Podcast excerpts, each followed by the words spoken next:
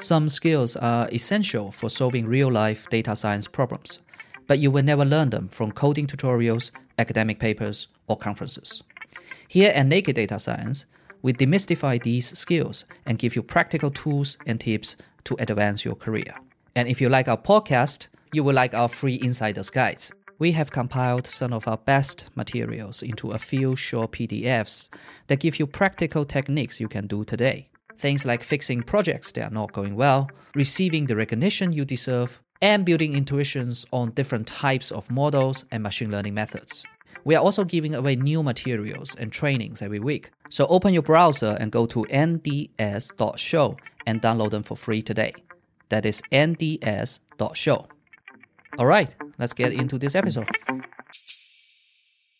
There were cognitive biases in the data science work you did, and there will be more cognitive biases in all the future work you will ever do. They are just part of being human. But if you don't pay attention to how these cognitive biases affect your work, you can easily waste weeks, if not months, chasing after the wrong things.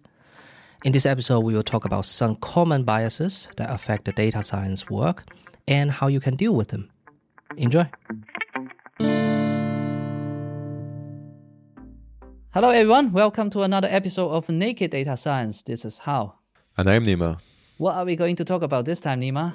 This episode, we want to talk about cognitive biases, basically systematic irrationalities in our thinking, and how they can affect the team's work doing data science. Yeah. I think this is a very interesting topic because it doesn't only affect individuals. Cognitive biases has this tendency to spread between the different team members and sooner than you know if you don't pay attention everybody start thinking in that way without knowing about it until further down the line it turned out that oh well some of us could have pointed it out but apparently nobody has it's interesting that they've been studied since at least 1970s. For me, and I think for a lot of people, they came more to the surface when Kahneman got his Nobel Prize, and then after Thinking Fast and Slow was published, there was kind of a boom around cognitive biases and more recognition for them affecting different types of decision making in organizations.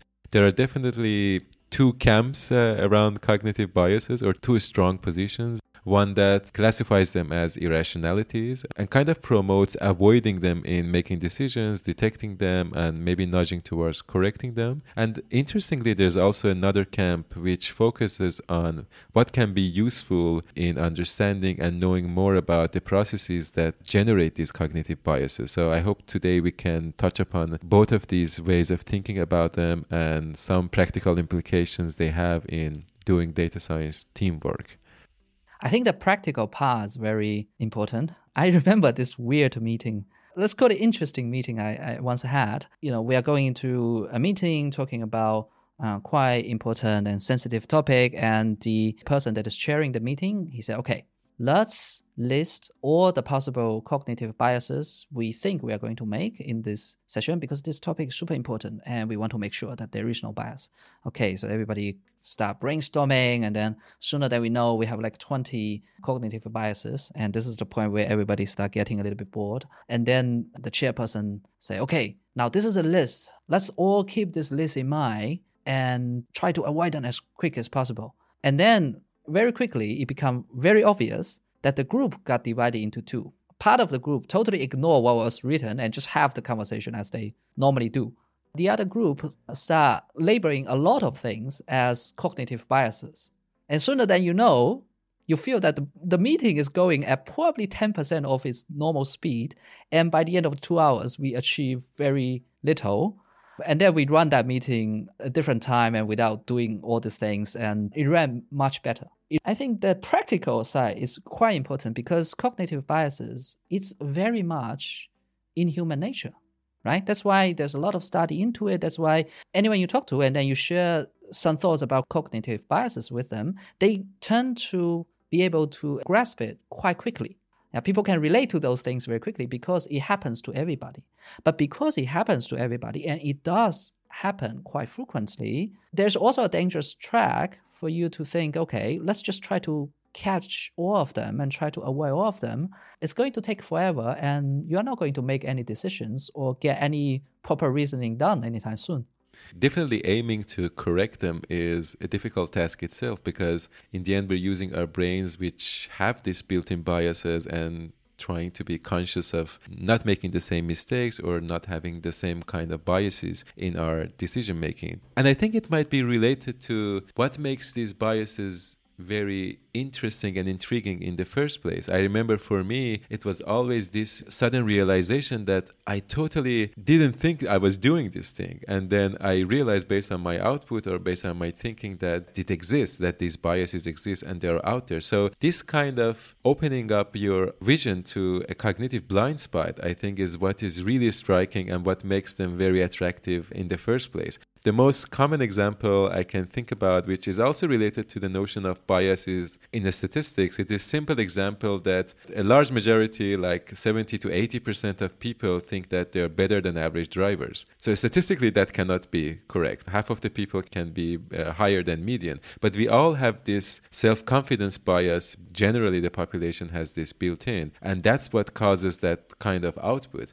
Maybe the most shocking example of having a cognitive blind spot is this gorilla in the room video exercise that I think most of people have already seen. People are throwing balls around, and if you give them a task to count how many passes are sent around, they might even miss a huge gorilla that comes in the middle of the room dancing and leaves the picture this element of shock and sudden realization, I think, is one of the factors that make these biases interesting and intriguing. And of course, dealing with them with the same tools that cause these biases is also a very tricky task and definitely not trivial to follow. So, what are some of the cognitive biases that we commonly see in leading data science projects and teams? Maybe we can talk about that and also just share how we deal with it.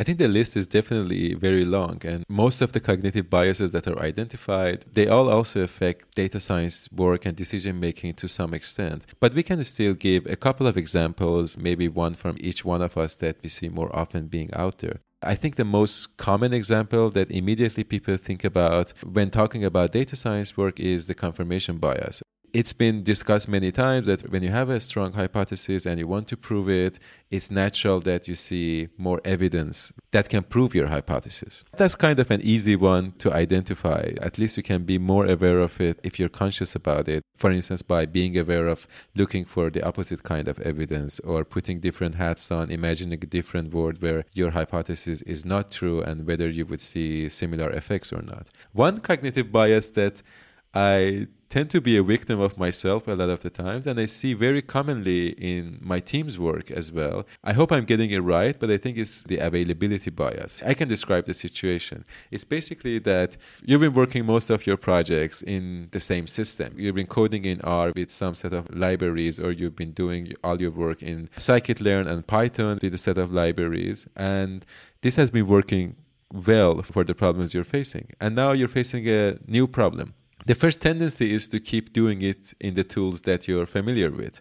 And of course, logically, there's a lot of reason to do this. And this could be as well the optimal solution. But the problem comes when this tool is really far from optimal for the problem you're solving. I remember times when I spent even one or two days trying to solve a new problem in the same tool that I was using until finally giving up that you know it would be much easier if i switch to another tool these are moments where you can really go for a long time trying to convince yourself that you're doing the right thing and also maybe depending on your personality resisting making a big change. But i think this is definitely one of the most common biases i've seen in day-to-day data science work. And this doesn't need to be necessarily one person sitting behind a laptop. This can also happen for a team working in an established ecosystem of tools especially in bigger organization it suddenly becomes apparent that if you could just make a small switch to using a new tool or a tool that is not traditionally used for this purpose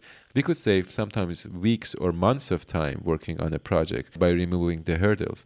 Of course i talked about the tools but the same way of thinking applies to the data sources that you're using. It's very likely that you have your favorite, well known set of data sources that you typically go to for answering questions. For instance, in your organization, maybe there are three different ways that you can get an idea about what kind of products are more popular.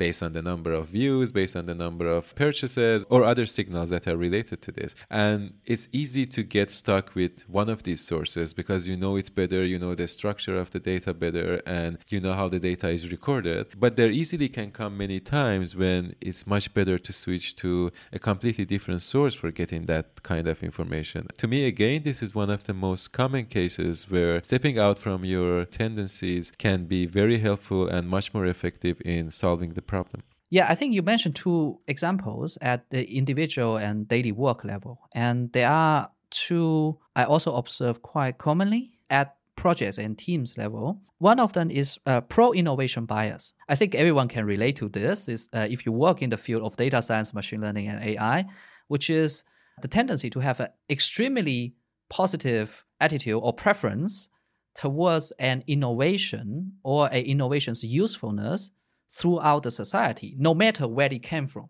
And this leads to a situation that if a new innovative solution works somewhere, then you make the assumption that this will work in these three other places as well without thinking about the potential limitation. When it comes to projects and planning a project or designing a solution, this can be quite devastating for data science projects and teams because you could very easily sit in a situation where you have an expert who very strongly claim that okay this is the right way to go because this is useful and this has been shown if you don't ask further questions on okay if this is something new and we are trying out it's fine but where has it been shown to work before and what are the limitations? And these are the questions you need to ask because without asking these questions you will very likely fall into this pro innovation bias. And i have fallen into this bias a couple of times. The other thing is the bias towards sunk cost. So it's quite common in a project that we start with one specific direction. And then as time goes by, the direction we are going is not making the progress as we expected to see. But then because we have invested, both as an individual and as a team, so much time already into that direction, then there's a natural tendency to say, okay, so we are not making progress as fast as we think. But look, we are now knowing so much about this technology or this approach or this method, if we right now we need to drop this and start looking into a whole different direction, then you know we need to start all over again. But then I think sometimes that is necessary. I think sometimes at a certain point, if things are not working, you need to get to a point where you can say, okay, now we have tried enough. Imagine that if we haven't invested this much time into this solution, how will we feel about changing to a different direction right now? That helps you to overcome that sunk cost bias and a lot of times can really help you open up a new direction. Yeah, I think the sunk cost is one of the most difficult ones from my personal experience as well. Logically, at any moment, you should only think about the amount of effort, the amount of resources that you will put from this moment on in, and what kind of return on this investment will you receive as a response. But there is something very deep about sunk cost fallacies, I think, that affects, like you correctly mentioned, a lot of times even how very big organizations make decisions. Of course, part of it is probably related somewhere to our egos. At some point, we made a strong argument for choosing one direction over the other. And there is this tendency to defend this position and to prove that this position is right. And you can also imagine having conviction in the work that you're doing is very useful for dealing with hurdles. You don't want to abandon a direction with the first hurdle that you face, with the first challenge that is standing in your way. But I don't know if there is a very easy solution to deal with the sunk cost fallacy. Maybe just being aware of it and bringing it to your culture and to your conversation could be very helpful. But deep down, I feel this is the root of many evils in bad decisions in organizations. The fact that you have to prove a position was right. Maybe the root is that a lot of times accepting and dealing with sunk cost necessitates accepting some sort of failure of course, if you want to look at it as failure, imagine your company started a huge project with a timeline of two or three years. What if after one and a half years you find out this is not a good direction to go? No matter how you think about it logically, I think in practice, from a social perspective, even sometimes directly from an economic perspective, if your company has public investors, it might be a tragedy to come forward and say, we made the wrong choice and we were moving in the wrong direction. Now the optimal decision is to stop it and to change directions.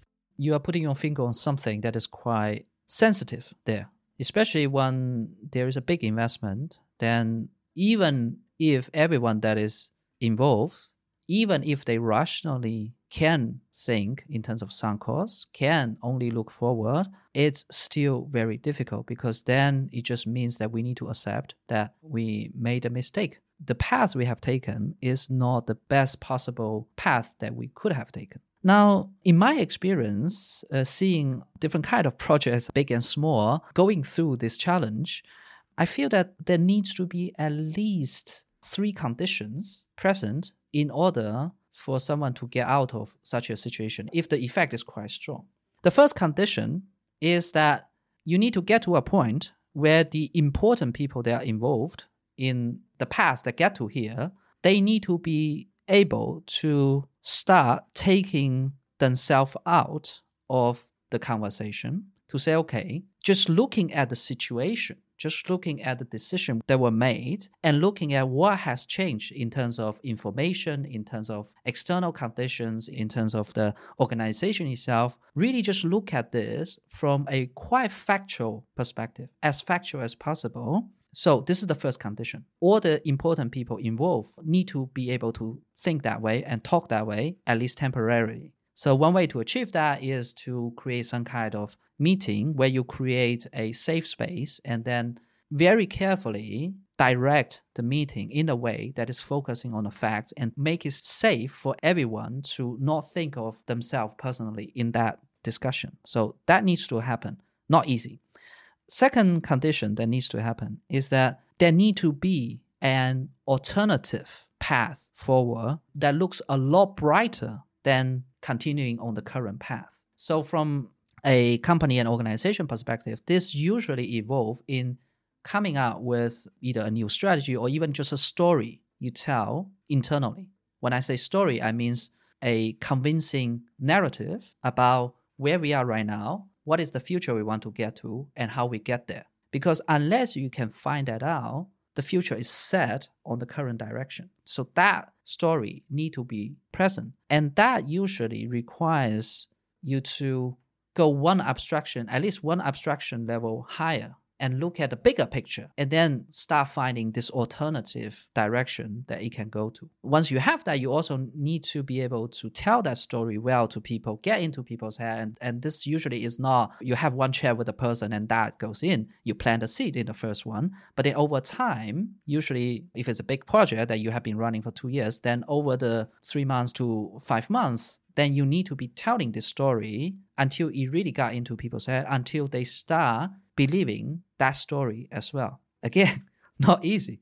The third condition is that once those are in place, in theory, you have the rational side of the things, and you have a bright future, a story that people can resonate. If you think your job is done at that point, you'll be very wrong because you still need to consider the emotional side of the people going back to the first condition, even when people can temporarily disassociate themselves in discussion about, you know, what is the best way to move forward, afterwards, they still need to be able to tell a story consciously or subconsciously to themselves that it's okay that now we ignore everything we have done and take on a completely new direction in China, our saying is that you need to give a ladder for the person to go down from that position, right? You need to give them something that, okay, they found themselves in this situation, they invest a lot into a certain work and it's not going as planned. It could have been the best decision when we first start looking into, okay, how do we approach this? But it turns out, given all the new things that we discover, given the change in market condition and also the business itself, it's no longer the best way forward. What does that mean for them? The worst thing you can do is to ignore that and say, okay, nothing happened. Let's just move forward. It's very hard to convince people that. So you need to have some kind of setup, some kind of story to say to people, to explain, to help uh, people understand in their head, to create a personal story for themselves about why the things they have done is not all lost, why everything they have done was still valuable, and that can become an asset for them moving forward. So, in order to do this, you need to understand the people, you need to understand their motive, especially as a person who leads a data science project or teams and maybe part of this bigger project that had a lot of investment. You need to go back to the history and you start pointing out those shiny moments, those things that you learn, those things that you have done together. And that helps people to create a different set of meaning from this change of direction in my experience, if it's a big project, then these three things need to present in order for that change to happen. Otherwise, you always end up with some kind of change that is very abrupt, that nobody's happy about, that people feel really strange, and then uh, maybe still have a bitter taste in their mouth after six months or a year. I think these three points that you mentioned are definitely necessary, but maybe there's a point zero in a way so something before you even start a project that is related to acknowledging uncertainty. Typically a sunk cost situation doesn't happen just because somebody was very stubborn about going in one direction or there was no discussion about the potential of failure before going toward the direction. But i believe gradually we might start underestimating the uncertainty that exists in reaching that output. So, for instance, if you want to sell this to others, to outsiders or insiders in your company, I realize that this really happens gradually as the conversation goes, that one side starts getting more and more confident about the success of this direction, about the success of the proposed solution, and downplaying more and more the possibilities for failure. And I think that is one of the main reasons why dealing with sunk costs become more difficult than necessary because somehow we ended up really underestimating the uncertainty in reaching a success, somehow even probably masking many potential reasons for failure or trying to forget or ignore many potential reasons for failure. And that can be really harmful once your project moves forward and as you go towards the end. Another factor which could potentially be helpful in dealing with costs is what we also advocate and talk about a lot during this podcast, and that's moving in smaller iterations. And that also means potentially investing in the smaller iterations, or at least investing incrementally so that you put more and more resources into something, the more evidence you get about something succeeding. I can understand that this way of looking at things might not work for moonshot or loonshot projects, but in many other situations, as long as you can gather more information by digging a bit more in the direction, this could be a helpful strategy in avoiding to admit a very big sunk cost in a much later stage in the project. I think chances are, if you are listening to this podcast, and uh, especially this is not your first episode, you are the type of leader that at least care about solving a problem. Then it's very important that you assume the responsibility to talk about these uncertainties, to keep an eye on how these uncertainties over time, and really explicitly mention them, maybe even a little bit more often than you would naturally do. Why I mention this, if you care about problem solving and if you lead data science projects and teams, you probably can see uncertainties a little bit better. You can understand them, you can keep them in your mind a little bit better than the average person. And then it's very difficult, actually, to understand uncertainty, to think about the world, especially think about your work in terms of uncertainty. And therefore, if you can do this, it's very important that you share this with other people and not just hide it to yourself. I had projects where I really keep this to myself. And at the end, of course, I can play the guy who tells everybody, ah, I told you so. But at the end, we wasted a lot more time than we should, and we didn't get to the point that we could have got to if I were a little bit more mindful and more frequently share my thoughts, my observation around the uncertainty and also how things has developed through time. That was one of the most important lessons I learned in the past few years, actually. I'm sure I've also made that mistake, and that's a really good lesson to share, I, I believe. Although, of course, if you understand uncertainty at a more fundamental level than other people, you also need to figure out a way to explain that to them that they can understand, right? And then again, that's your job as somebody who can see it. But then, whenever you can do that, it's really helpful for the project and for all the adjacent teams that you work with, but especially for your own team. That was definitely really good advice. So far, we talked about all the ways that cognitive biases can work against you and lead in suboptimal decisions. But I think it's worth mentioning also that there's another camp of thinking that focuses on what can be good about cognitive biases. How can it be helpful to understand them and uh, utilize what is built in in us as some kind of potential heuristic in thinking. So, for instance, I think Malcolm Gladwell's book Blink uh, talks a lot about gut feelings and that moment of recognition where subconsciously you know something and how that can be the best answer to a problem. One of the most common examples I see people use is that despite all this theory about decision making, that's not how anybody chooses their life partner. Nobody makes really a list, a big list of pros and cons and all the possible outcomes, and then in the end makes the ultimate rational decision that's also an interesting view to have in mind. One of the most interesting discussions I've seen is coming from Gary Klein or Gerd Gigerenzer, where they're focusing on the value of heuristics, even arguing that heuristics are not there just because we don't have enough resources to process information.